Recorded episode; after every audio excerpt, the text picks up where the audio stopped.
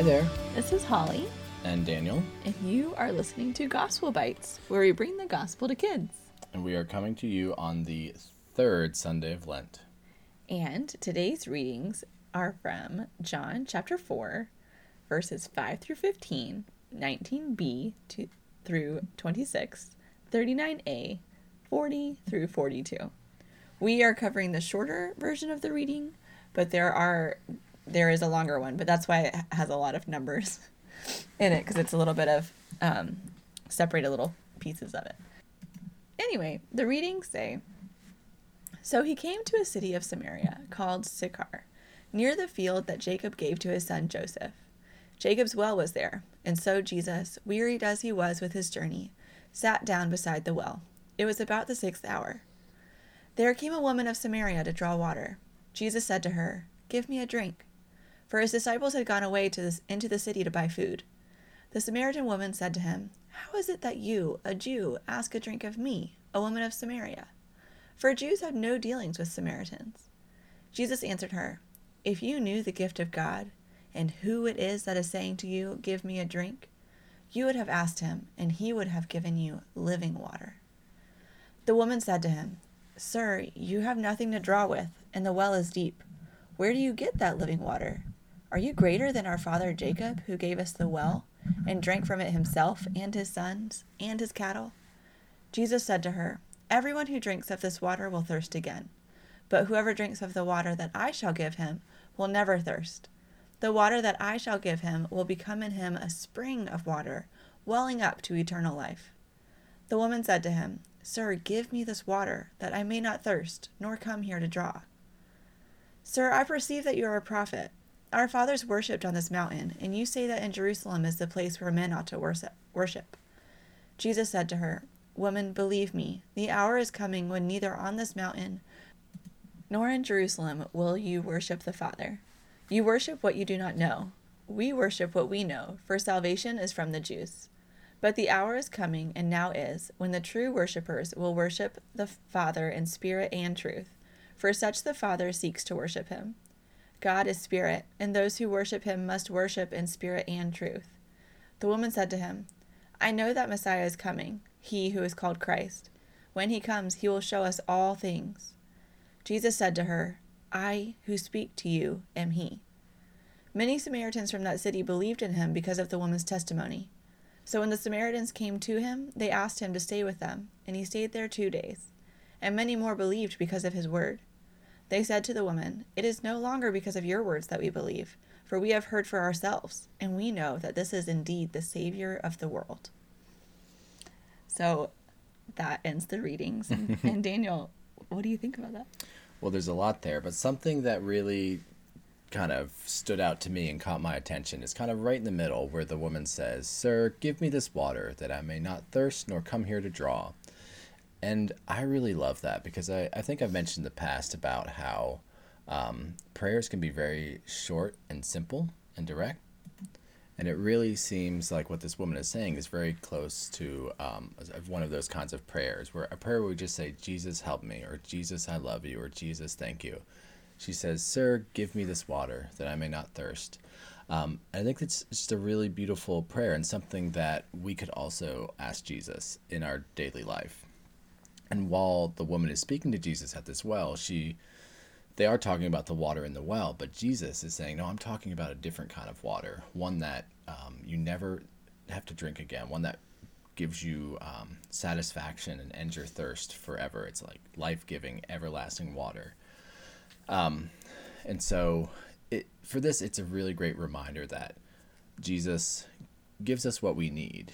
And some we hear that and we understand that Jesus provides. You know, when we ask for when we pray and we ask for something, He provides for it. But He also gives us very very basic needs, um, like just having water to drink. Everybody needs water. You can't go too long without water. You start getting thirsty. Your body stops working the right way, and that's what God gives us too. He not only gives us those um, kind of extraordinary things, you know, things that a very specific prayer, a very special prayer, or a very special grace. He gives us those, but he also gives us those basic things that we need just for everyday life. Um, and another kind of expression that I really love is that God kind of gives us the the breath that we breathe. He is the air in our lungs, and every breath we draw in, we can kind of thank God for giving us that breath and that life. And so this is just a really kind of beautiful way of looking at that. And she's she's just asking for that water, so she is not thirsty. I think it's so beautiful how Jesus just he provides for us in such a an enormous way.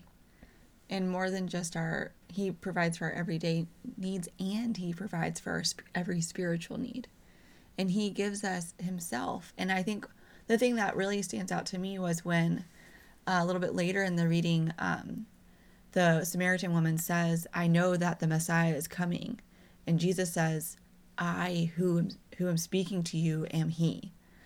And I can't even imagine the thoughts that would run through her mind when she's like, "Oh my gosh, it's you. I've been we've been waiting for you.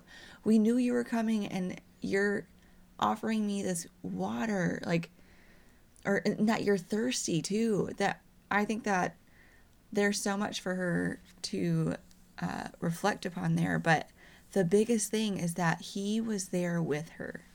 And he came and he sat by this well and he was there with her. And Jesus is with us as well. And he wants to be close to us. And just being close to him being with him and in relationship with him praying with him thinking about the words that he's told us in the bible and uh, through mass we get to get that living water that eternal water that he talks about um, and it's just really cool. Um, I I also love when he talks about the the water. He says, "So this water, um, those who drinks this water, those who drink this water will never thirst, and the water that I shall give him will become become in him a spring of water, welling up to eternal life." So a spring is. Um, like an area where water is kind of bubbling out of the ground. It's a place where water under the ground pushes through the earth and kind of comes out. And usually these would be good places to go and collect water because the, the water is always kind of bubbling out and it's always fresh and clean. And it's really clean. It That's is really clean, yes. um, and so this water that Jesus is talking about really is is Jesus. It's the life of grace in the soul, and it's um, we've talked about before. God gives us abundantly. It's not just what we need; it's more. It's overflowing.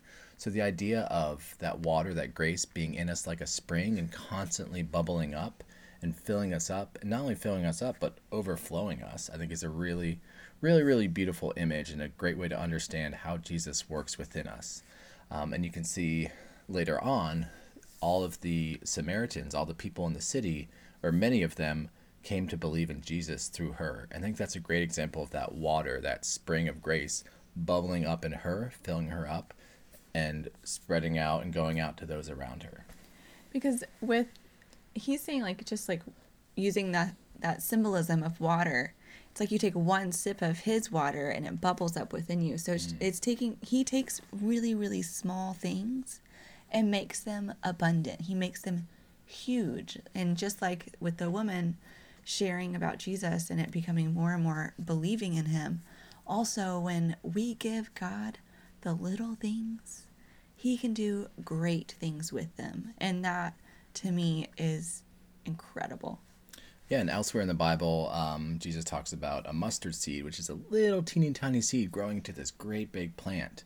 Um, and I think it's very um, poignant. It makes a lot of sense with kind of our podcast and what we try to do. We try to give you a little small piece of the gospel and to kind of hold that in your hearts and think about it and let it bloom. And really, reading scripture, reading the Bible can do that. And there have been times when I have just a little phrase in my head, and as I think about it and kind of hold it in my heart throughout the day, it keeps giving.